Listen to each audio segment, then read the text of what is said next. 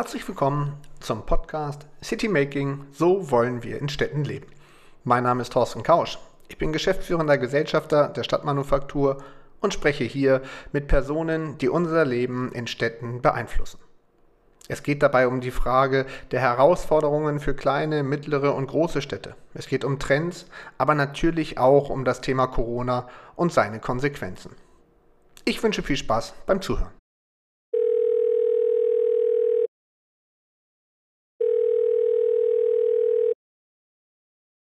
Herzlich willkommen zur neuen Ausgabe des Podcasts City Making. So wollen wir in Städten leben. Heute freue ich mich ganz besonders, Ingrid Wagemann vor dem Mikrofon zu haben. Seit 2001 ist sie Regionalberaterin des Landesverbandes Soziokultur in Niedersachsen und berät hier eine Vielzahl von Kulturschaffenden in allen Fragen des Kulturmanagements. Parallel brachte sie ihre Erfahrung in der Stadtteil- und Kulturarbeit über viele Jahre ehrenamtlich innerhalb der Kommunalpolitik Hannovers ein. Neben ihrer Tätigkeit beim Landesverband ist Frau Wagemann seit 2016 auch bei der Agentur für kreative Zwischenraumnutzung Hannover tätig. Diese berät Kunst- und Kulturschaffende bei der Suche nach der richtigen Fläche für ihre Projekte. Des Weiteren werden Immobilienbesitzerinnen für eine künstlerische Nutzung beraten tolle Themen, die wir heute diskutieren können. Liebe Frau Wagemann, herzlich willkommen und schön, dass Sie sich Zeit nehmen. Ja, vielen Dank auch für die Einladung. Ich bin gespannt. Ja, ähm, das ist ja tatsächlich eine sehr bunte Vita, wenn ich das mal so sagen darf. Ähm, wie sind Sie zu dem Thema Soziokultur gekommen? Was ist das, was Sie ähm, da so hm, getriggert hat, äh, angesprochen hat? Das zieht sich ja wie ein roter Faden durch Ihren Lebenslauf. Ja, das ist richtig. Ich bin eigentlich über die Sozialarbeit auf die Soziokultur gekommen. Ich wollte, habe Sozialpädagogik studiert hier in Hildesheim und äh, da wollte ich natürlich mit Menschen arbeiten. Das ist ja klassische in der Sozialarbeit, Menschen darin zu unterstützen, wenn sie in schwierigen Lebenssituationen sind. Und über die sozialpädagogische Arbeit bin ich in die Stadtteilkulturarbeit geraten. Alles damals, es gab es damals, gibt es heute nicht mehr, weiß keiner mehr, was das ist, Arbeitsbeschaffungsmaßnahmen. es gab damals ganz anders als zu heutiger Zeit eine große Zahl an arbeitsloser Akademikerinnen und Akademiker und es gab Arbeitsbeschaffungsmaßnahmen. Viele Vereine und Initiativen sind in dieser Zeit vor circa 40, 50 Jahren gegründet worden auf dieser Grundlage und mit den Möglichkeiten der Beschäftigungsförderung. Ähm, die Stadtteilkulturarbeit war insofern für mich total spannend, weil ich konnte immer noch mit Menschen arbeiten, aber ich, äh, es ging nicht um die Probleme, die schwierigen Lagen in erster Linie, sondern es ging in erster Linie um die Ressourcen und um die Möglichkeiten. Also es ging immer um Möglichkeiten. Und mhm. das ist das, was mich an der, insbesondere an der Soziokultur so fasziniert. Es geht darum, etwas mit Menschen gemeinsam zu tun. Und es geht darum zu gucken, was haben sie an kreativen Dingen, Impulsen, die manchmal auch gar nicht so sehr an der Oberfläche sind. Was, welche Möglichkeiten können wir gemeinsam entwickeln? Es geht also nicht nur um das Individuum, sondern auch tatsächlich darum, in der soziokulturellen Arbeit Gemeinschaften zu bilden, Zusammenarbeit zu entwickeln, Vernetzung zu betreiben und gemeinsam Dinge, auch gesellschaftlich relevante Dinge zu bewegen mit Kunst und kulturellen mhm. Mitteln. Und das macht die Soziokultur und das macht sie für mich sehr attraktiv. Das ist ja an sich ein Thema, was kaum aktueller sein könnte, weil wir ja heute in vielerlei Hinsicht, wenn wir über Stadtentwicklung reden, da gucken wir ja nachher noch drauf, wenn wir über Innenstadtentwicklung reden, explizit. Ja. Ähm, alles Themen, wo man ja sagen kann, äh, die sind hochgradig aktuell und gerade dieses ähm, Aktivieren von, von Kräften in stadtgesellschaftlichen Räumen, wenn ich das mal so sagen darf, ist ja gerade ein Thema, was überall aufkommt. Ähm, ähm, ist das auch der Grund gewesen, warum Sie sich dann dafür entschieden haben, sozusagen das auch in einer Struktur äh, über den Landesverband sozusagen aufzubereiten und da tatsächlich ähm, das auch, ähm, sage ich mal, äh, in Form einer Organisationsstruktur weiterzuentwickeln? Ähm, nee, nee, also ich bin erstmal sehr, sehr lange in der Praxis gewesen. Ich habe 13 Jahre Stadtteilkulturarbeit mhm. in Hannover beim Verein Spukusa aufgebaut äh, und, und, und, und, bin dann über den, über den Verein zum Landesverband gekommen, weil wir auch Mitglied waren, war dort im Vorstand und auch im Beirat und habe dann letztlich ähm, auf der Grundlage dieses Projek Konzeptes der Regionalberatung, was die Landes der Landesverband macht und was vom Land finanziert wird, die Stelle in Hannover als Regionalberaterin angenommen. Mhm. Und das war ein schöner Schritt, weil ich aus dem alltäglichen Alltag rauskam, trotzdem aber noch sehr nahe an der Praxis war. Und weil ich in der Zwischenzeit hatte ich eine Ausbildung als Supervisorin absolviert und hier meine Beratungskompetenzen da ganz wunderbar einbringen konnte, genauso wie meine Erfahrung aus der kulturellen Praxis. Mhm. Die Grundlage für die Arbeit als, als Beraterin, genau. So bin ähm, ich dahin gekommen. Ich, ich, genau, da würde ich gerne gleich nochmal reingucken, weil das natürlich auch gerade ganz spannend ist zu verstehen, sozusagen, was, welche Möglichkeiten und Wege gab es aus der Vergangenheit sozusagen und welche gibt es in Zukunft. Das war sozusagen der, der, der Gedankengang.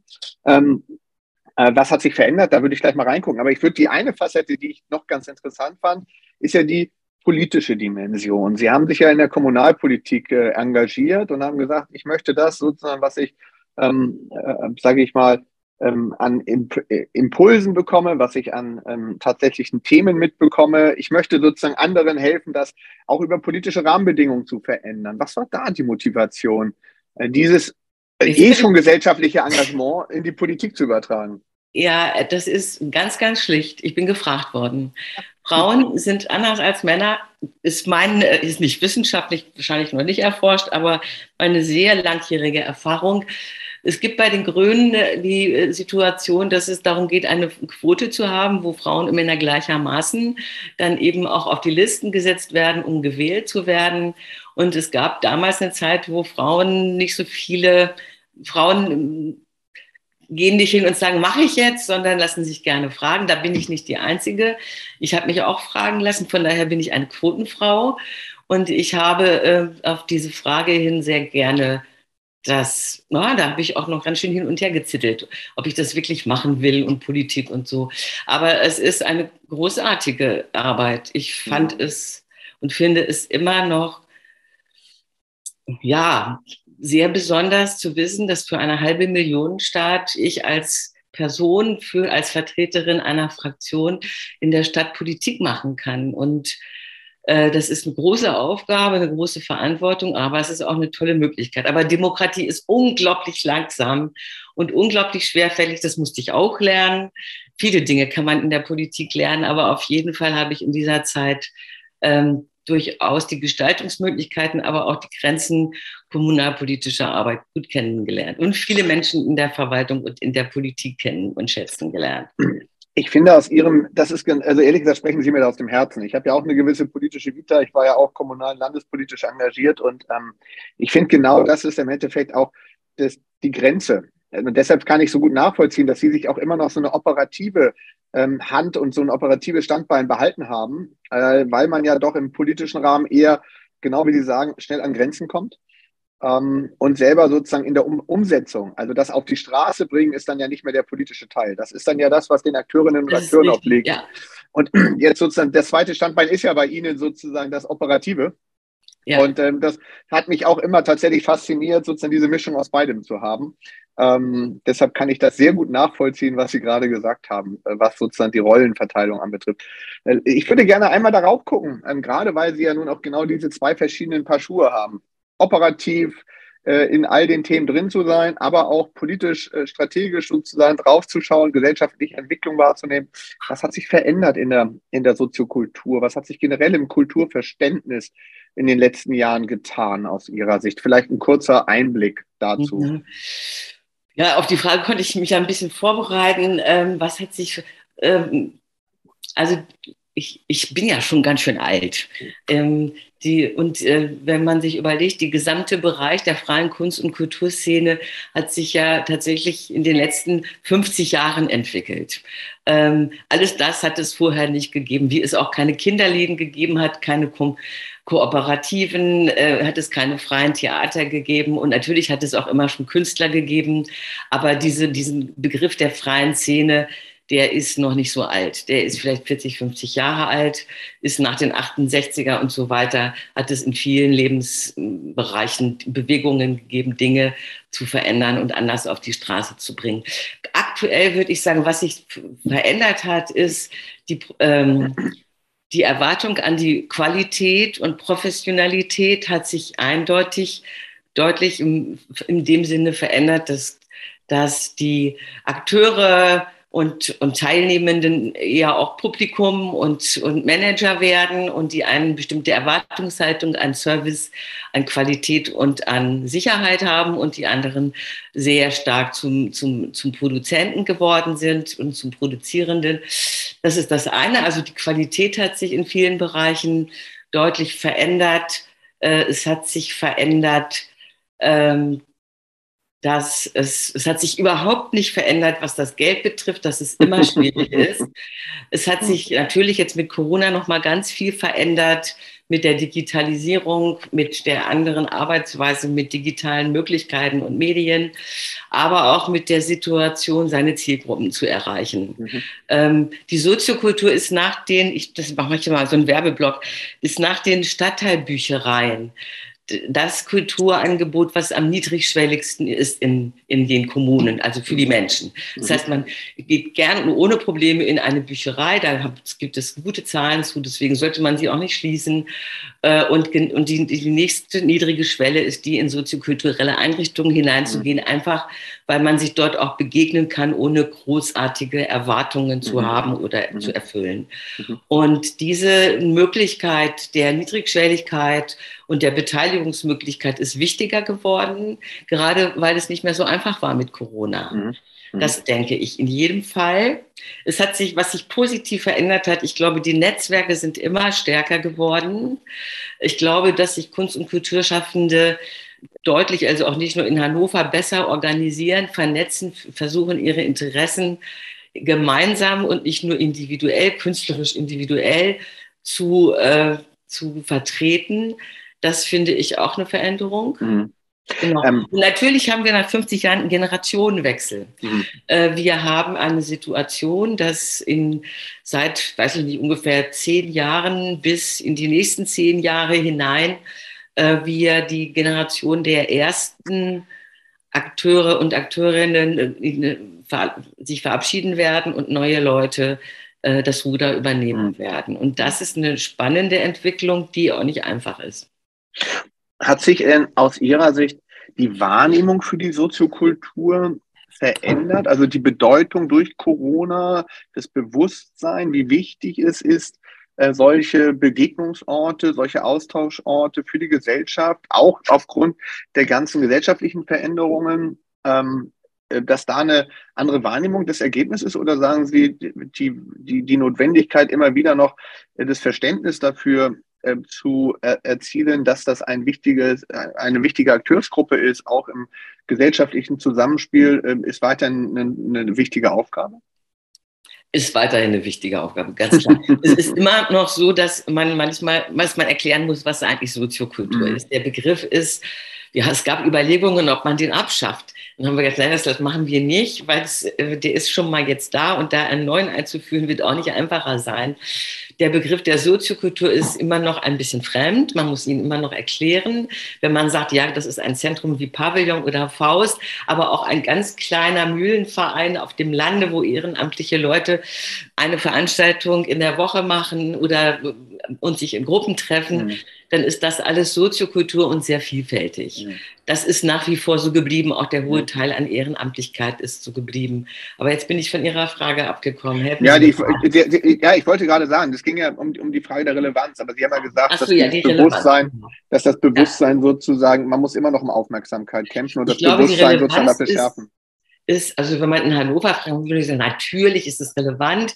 Relevant ist es, weil das Thema Bürgerbeteiligung in allen Bereichen bis hin wirklich zu rechtlichen ähm, Situationen, wo es auch gefordert ist. Das Thema Bürgerbeteiligung hat eine hohe Relevanz. Mhm. Da spielt Soziokultur eine ganz, ganz große Rolle das Thema soziale Brennpunkte, Flücht, Geflüchtete, also die gesellschaftlichen Dimensionen von Konflikten, die wir, in denen wir uns auseinandersetzen äh, in einer Stadt oder in einer Kommune, sind ja nicht kleiner geworden, sondern sind große Herausforderungen. Mhm. Und da hat die Soziokultur eine hohe Relevanz im Umgang damit, in den Möglichkeiten, Dinge dort zu erproben und Dinge auch zu ermöglichen.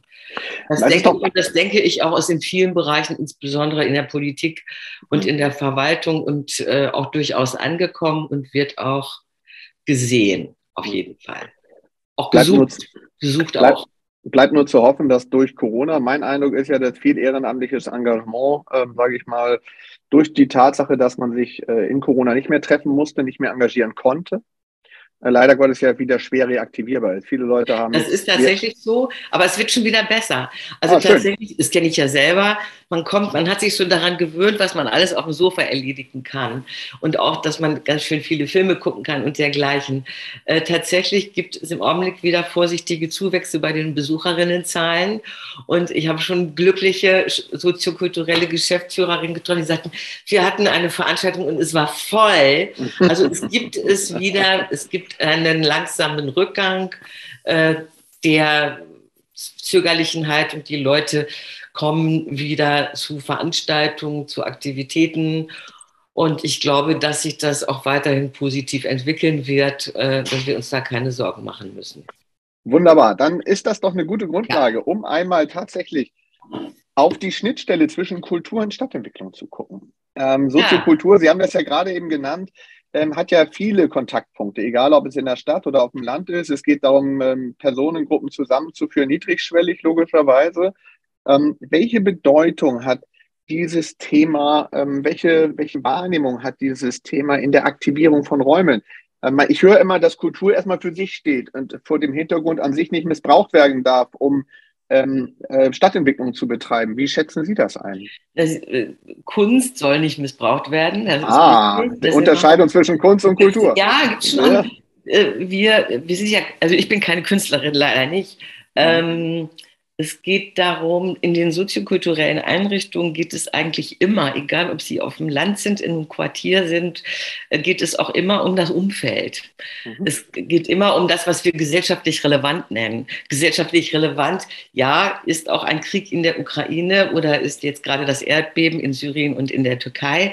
Aber es ist die Relevanz vor Ort, um die geht es. Es geht darum, wie, wie leben die Menschen, die hier in den nächsten Straßen, in der Nachbarschaft wohnen, was sind die Themen, die wir hier haben ähm, und, und was wollen die Leute tun, um sich mit diesen Themen auseinanderzusetzen und für sich Dinge möglich zu machen. Das heißt, jedes, ich würde wirklich behaupten, jedes soziokulturelle Zentrum beschäftigt sich mit seinem Umfeld. Mhm. Und das ist im Grunde natürlich in Hannover und auch in anderen großen Städten ist es dann Stadtentwicklung, also es ist Dorfentwicklung oder Regionalentwicklung. Auch da spielt die Soziokultur eine entsprechende Rolle. Ähm, das heißt, ähm, wenn es darum geht, den Andreas-Hermes-Platz zu gestalten oder einen, wo tatsächlich dann das soziokulturelle Zentrum ja direkt daneben ist, dann ist es auch ein Thema in der Arbeit. Und das gehört es auch in, in, in, in die Fragestellungen, wie wollen wir als Zentrum mit den Menschen, die hier im Stadtteil sind und die sich dafür interessieren, mit, diesem, mit, dieser, mit dieser Situation umgehen und welchen Anteil wollen wir nehmen. Hat sich da die Rolle verändert? Also ich, ich habe diese Bedeutung für Stadtentwicklung habe ich in der Vergangenheit und ich habe ja nun wirklich auch viel kommunalen Landespolitik gemacht und vor allen Dingen in der Jugendpolitik, wo man ja immer Schnittstellen auch hat zu kulturpolitischen Themen. Ähm, da war mal, damals war das kein so prägnantes Thema. Ist das jetzt durch Corona gekommen oder ist das mehr nee, durch, durch, die Veränderung ähm, der Gesellschaft gekommen? Die Anforderungen? Also sagen wir mal so, es, wir war, dass das nicht unsere Ansprechpartner waren, die, nie die Stadtentwickler und Planer. Mhm. Unsere, wir, aus, wir kamen ja aus dem Kultur, manche auch aus dem sozialen Bereich. Ähm, ich habe tatsächlich auch erst im Laufe der Arbeit bei der Agentur für Zwischenraumnutzung gemerkt, dass ich ja Stadtentwicklung mache.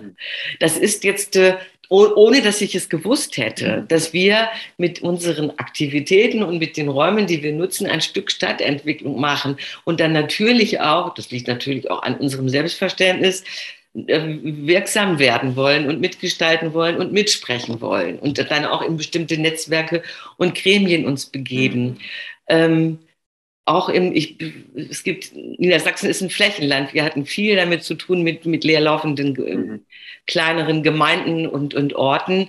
Und auch da stellen wir fest, dass bei den Themen der Strukturentwicklung im Regionalraum immer wieder gesucht wird, ähm, Möglichkeiten soziokultureller Arbeit, weil es wichtig ist, um ein Gemeinwesen in irgendeiner Weise zu stabilisieren. Mhm. Und auch weil es wichtig ist, um dort auch wiederum Selbstwirksamkeit, ja, das sind alles so klassische Wörter, die aber eigentlich auch sehr schön sind, also Selbstwirksamkeit zu, zu ermöglichen und zu befördern. Dazu braucht es viel. Aber hat denn an der Stelle sozusagen Soziokultur sich in den Dienst der, der städtischen und ländlichen Räume gestellt? Oder wo, also ist das tatsächlich ein Selbstverständnis von soziokultureller Arbeit, soziokulturellem Engagement, oder ist es nicht erstmal ein Verständnis dessen, sozusagen sich selber zu verwirklichen im positiven Sinne? Ja, es, es, geht ja, es geht ja nicht darum, dass die Akteure der Soziokultur sich selbst verwirklichen, sondern dass sie äh, mit den Leuten vor Ort Dinge ähm, mhm, verwirklichen klar. und ermöglichen. Das ist ja der Punkt. Sie könnten, es gibt mehr Generationenhäuser, es gibt, es gibt Nachbarschaftszentren, die unter Umständen sehr viele soziokulturelle Anteile haben, aber vielleicht nicht so viel auch mit künstlerischen Mitteln arbeiten. Mhm. mhm. Ähm, da gibt es durchaus auch Grauzonen. Und natürlich sind diese Einrichtungen, diese Nachbarschaftskulturtreffs, Stadtteilzentren, sind Einrichtungen, die letztlich arbeiten für die Belange der Menschen, die dort leben. Mhm. Das hat auch was mit ihrem Lebensumfeld zu tun und damit auch mit dem Stadtteil. Mhm. Ich finde das relativ naheliegend. Mhm. Ja, ich finde es immer sehr interessant, weil, weil genau wie Sie gesagt haben, dieses Bewusstsein, dass Sie damit Stadtentwicklung betreiben, das zeigt ja aber an sich, dass man an sich mit einer anderen Motivation und auch mit einer anderen Perspektive sich solcher Projekte ja, gestellt hat. Das meinte ich. Perspektive, damit. ja, genau. Das stimmt. Also es ist jetzt, äh, dem ist es geschuldet, dem Studiengang, den Entwicklungen, die das genommen hat. Ich kann es gar nicht sagen. Ähm, aber das soziokulturelle Einrichtungen gezielt sagen, sie machen Stadtentwicklung, das wäre nicht das Erste, was sie sagen. Hm, das meinte ich. Aber das sie war meine Frage trotzdem gerade. Stadtentwicklung mhm. durch das, was sie tun. Natürlich, völlig klar. Und dann werden sie plötzlich auch Partner für, äh, für, für Bereiche, Netzwerke, für Kooperationen, mit denen sie vorher erstmal noch nicht so viel Berührungspunkte hatten. Total. Das verstehe ich total, aber genau diesen Aber die anderen haben ne? sich geändert. Die mhm. äh, Architekten und Stadtentwickler merken, dass sie nicht alleine nur mit mit, ähm, mit Materialien Sätze. arbeiten, genau. sondern dass sie für Menschen arbeiten müssen ja. und dass sie ganz anders sich andere Fragen stellen müssen und nicht nur die ähm, nach der Statik äh, und der Ästhetik, sondern eben auch nach dem, was brauchen die Menschen. Mhm. Also ich glaube, da gibt es eher eine Heranrücken von der anderen Seite. Oder ja. sagen wir mal von beiden Seiten, das ist ja völlig in Ordnung. So. Das ist, das ist ja ganz spannend.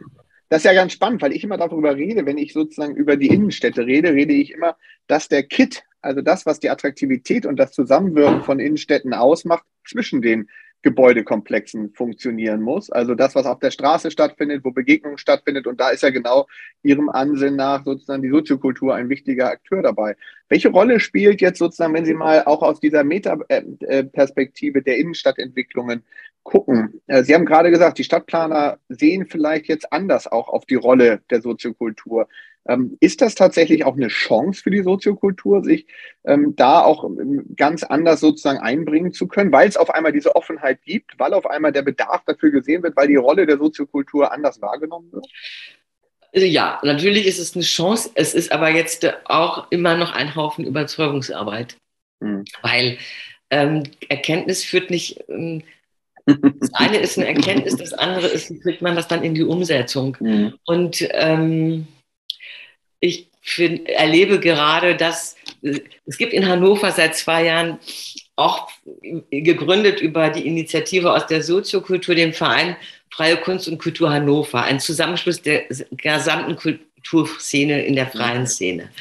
Und ähm, mittlerweile sitzen wir als Vertreterinnen und Vertreter dieser Organisation in diversen Gremien, auch Gremien der Stadtentwicklung und werden gefragt und angesprochen es ist trotzdem aber eine, oh ja, und das finden wir auch gut.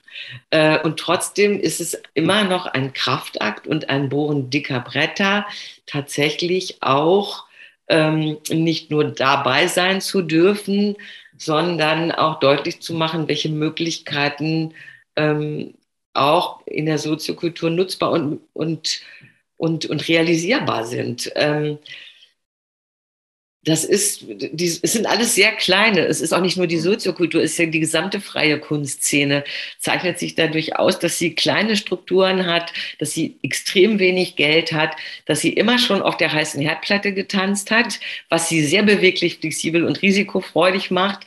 Aber sie ist nicht so ein potenter Partner wie die Oper oder das Schauspiel oder ähm, große andere Häuser, jetzt rede ich mal nur vom Kulturbereich und wir mhm. sind auch nicht und so potent wie, wie Wirtschaftsunternehmen oder Immobiliengesellschaften, sondern wirklich ein sehr kleiner Partner von seiner materiellen Größe und Ressource her. Ähm, das heißt, es ist immer noch unglaublich viel Arbeit. Aber, also ich würde sagen, klar, materiell würde ich das unterschreiben, aber konzeptionell und inhaltlich getrieben sind sie ja unglaublich groß. Und das ist ja an sich das, der, einer der Begriffe. Naja, aber einer der Begriffe der, der, der Innenstadttransformation ist ja Co-Kreation. Das ist ja sozusagen einer der Fachbegriffe, der immer wieder auftaucht. Und ich finde mhm. es so spannend, dass wir tatsächlich in vielen Städten erleben, ähm, dass dieser Begriff immer gesetzt wird. Aber wenn es dann um das konkrete Tun geht, um die Freiräume, um die Notwendigkeit, die, die Rahmenbedingungen positiv zu gestalten, dass man dann an Grenzen kommt.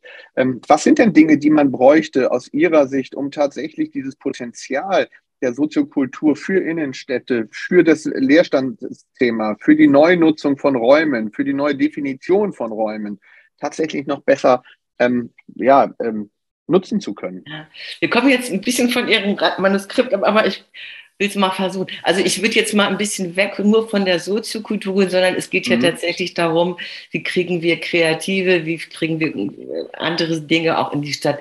Mhm. Ähm, was sind, das eine ist, mit der Sie zu tun haben, mehr noch als wir selber in der Kunst und Kultur. Äh, wenn es darum geht, etwas zu verändern, dann ist das auch immer mit Unsicherheit verbunden und auch mit entsprechenden Widerständen, die sich dadurch regen. Und mit der Gefahr des Scheiterns. Ne? Und jeder Veränderungsprozess verursacht Unsicherheit. Mhm. Ist ja logisch, weil es verändert sich was, man muss sich neu aufstellen. Und jede Verunten kann auch zum, zum, zu, zu, zu einer so starken Verunsicherung führen, dass es auch zu Widerständen und Blockaden führt. Mhm. Äh, das heißt, man kann viele schöne Worte sagen, aber das, äh, man, man kann auch viel dazu tun, dass sich nichts ändert. Mhm. Und so, das ist noch nicht mal ein Widerspruch. Mhm. Ähm, das heißt, das eine ist etwas zu wissen oder etwas abstrakt für richtig erkannt zu haben und das andere ist wirklich ähm, sich zu trauen und Mut zu haben. Das mhm. finde ich zwei verschiedene Sachen. Das ist das mhm. eine. Das zweite, was ich sagen wollte, ist, äh, wir sind ganz man redet ja nicht mehr über Sozialismus und Kapitalismus, man, man redet im Augenblick wieder sehr doll von Umverteilen.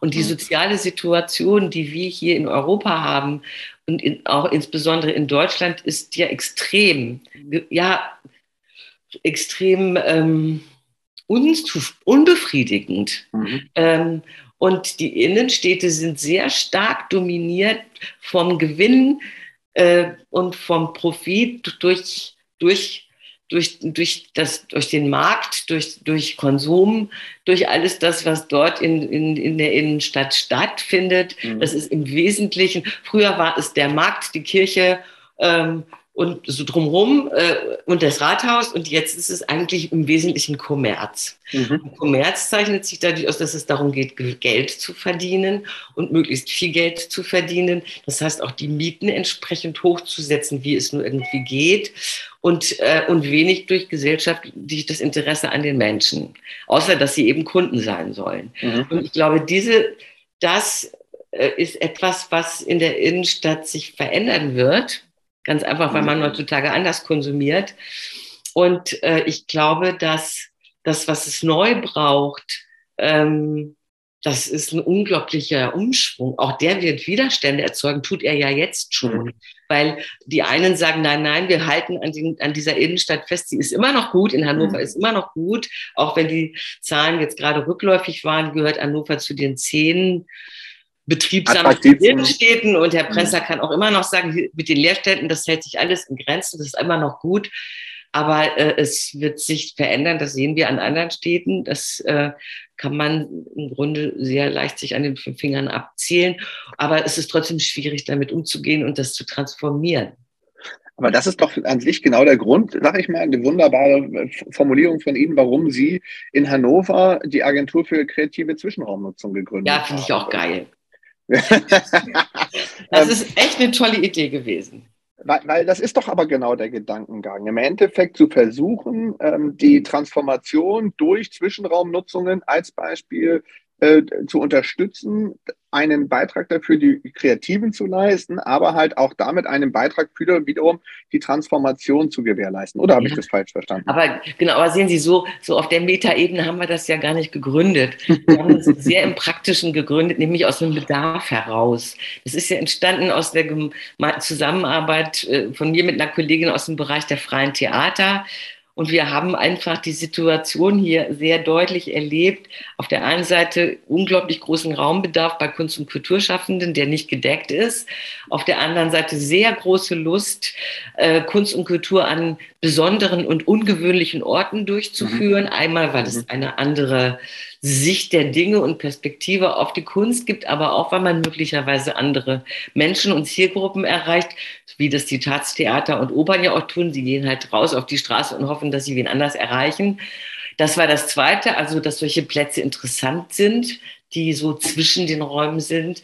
Äh, und und das dritte war eine große Unzufriedenheit, die spielte auch mit einer Rolle mit, mit den Regelungen der Bauordnung und der Sicherheitsbehörden äh, und wie man mhm. da möglicherweise vernetzt besser äh, besseren Umgang miteinander findet. Mhm. mhm. Das war, also wir kamen aus der Kunst und Kultur und wollten für die diese Möglichkeiten schaffen. Wir haben noch nicht an Stadtentwicklung gedacht. Was wir aber gedacht haben, war, dass das Thema Zwischenraum ein unglaublich schönes Thema ist, weil es kreiert Fantasie. Also es, ich weiß nicht, wie äh, Sie das nachvollziehen, aber ein Zwischenraum ist ein Raum, da ist erstmal nichts. Da ist aber, also ist, der ist nicht gefüllt, der ist schon nicht festgelegt, sondern da kann man etwas machen. Und es ist nicht geplant und es ist nicht von jemandem schon vorgegeben, sondern man kann, das ist etwas, was, wo wir, die Kunst- und Kulturschaffenden, erleben wir sie tatsächlich mit glänzenden Augen zum Teil, wenn sie sehen, welche Möglichkeiten ein Raum hat und was sie sich da alles vorstellen können. Also Zwischenräume produzieren tatsächlich Kreativität und inspirieren. Mhm. Und, und diese, äh, diese, diese, diese Vergänglichkeit ist, diese temporäre, dieses kurzfristige ist nicht nur ein Mangel, sondern, sondern es ist auch die Aussage, wir müssen nicht alles immer gleich manifest machen. Wir können doch lasst uns doch mit bestimmten Räumen auch so umgehen, ähm, dass wir, dass wir da offener sind, dass wir nicht alles gleich befestigen, in Regeln schaffen, eine Tür vorsetzen, eine Öffnungszeit gestalten müssen, feste Mitarbeiterinnen haben, Teppich auslegen und so weiter, sondern dass man auch wieder geht. Mhm. Und ich finde das nach wie vor etwas, was ich selber faszinierend finde. Was aber ja, wenn man ehrlich ist, ähm, in, in, äh, politischen Konstruktionen umso schwieriger ist, weil man ja gar nicht weiß, auf was lasse ich mich ein, wo kommt es an, wo endet es. Ähm, ähm, weil ja Politik, da sitzt sie selber drin, immer Planungssicherheit braucht. Ja, äh, das finde ich ja immer so spannend und Verwaltung meistens ja auch. Also das ist ja tatsächlich eine Ambivalenz in dieser Thematik. Auf der einen Seite genau diese zwischen, ohne zu wissen, wie lange hält es, wie strukturiert ist es, welche, äh, welche, welchen Nutzen stiftet es im positiven Sinne und auf der anderen Seite aber zu sagen, ohne den geht es nicht, weil wir die Transformation sonst nicht schaffen, weil wir nicht schaffen, neue Räume zu kreieren und so. Wie nehmen Sie diesen Spagat in der täglichen Arbeit wahr? dass wir geben den, also wir arbeiten eigentlich für die Kunst- und Kulturschaffen, das ist unsere Motivation und wir geben den äh, Wohnungsbaugesellschaften, Immobilienbesitzern der Stadt, all denen, die mit Räumen zu tun haben, großmögliche Sicherheit. Wir mhm. haben einen sicheren Vertrag, äh, der viel aussagt darüber, wie das mit Verantwortung ist, wenn irgendwas passiert, wenn irgendwas kaputt geht und so weiter und so weiter, der quasi den Eigentümer, den Raumgeber frei hält von irgendwelchen Haftungsproblematiken mhm. und, und rechtlichen Problematiken. Wir haben ähm, das ist, das ist ganz wichtig, diese Sicherheit. Wir geben äh, immer die Sicherheit, dass wir wieder gehen, sobald es jemanden gibt, der kommt, weil wir die Zwischennutzung sind. Also wir mhm. besetzen nicht, das ist ganz mhm. wichtig für die Politik. Und da mhm. sind wir sehr klar, wir besetzen nicht, um zu halten, sondern wir wollen den Zwischenraum nutzen, bis eine Nutzung, wie sie geplant ist oder was auch immer, oder ein Abriss oder eine Sanierung erfolgt, bis das ähm, passiert. Das Hat ist, sich, was wir absichern. Und das dritte, ja, und dann sind wir ähm, die, ähm, es ist ja nicht so, dass der Eigentümer oder die Stadtverwaltung diese Nutzungsverträge macht, sondern die machen wir. Also mhm. wir gehen in mhm. das Risiko mhm. und versuchen die anderen vom Risiko frei zu halten. Ja. Hat sich ähm, das sozusagen erleichtert, solche Räume zu finden und zur Verfügung gestellt zu bekommen, weil die ersten erfolgreich genau, ähm, sage ich mal, durchgeführt werden konnten und weil genau diese Risiken und diese Sorgen, die Sie gerade beschrieben haben, auf Seite der Immobilieninhaber ähm, sich entsprechend ver verändert haben? Es hat sich nicht erleichtert, weil es werden durchaus weniger Räume, wobei mhm. ich das manchmal auch nicht glaube. manchmal denke ich, es gibt mehr, als wir wissen. Ähm, ich würde es mal so sagen, es gibt, und das hat auch was mit der Kreativität und der Innenstadt zu tun, wir haben ja nicht nur die, ähm, wenn es darum geht, die Städte unter anderen Schwerpunkten zu betrachten, mehr mit dem Thema Innovation, Kreativität, Unterhaltung äh, und so weiter, dann brauchen wir große Veränderungen in, nicht nur bei den, bei den Geschäftsinhabern, sondern auch in der Verwaltung.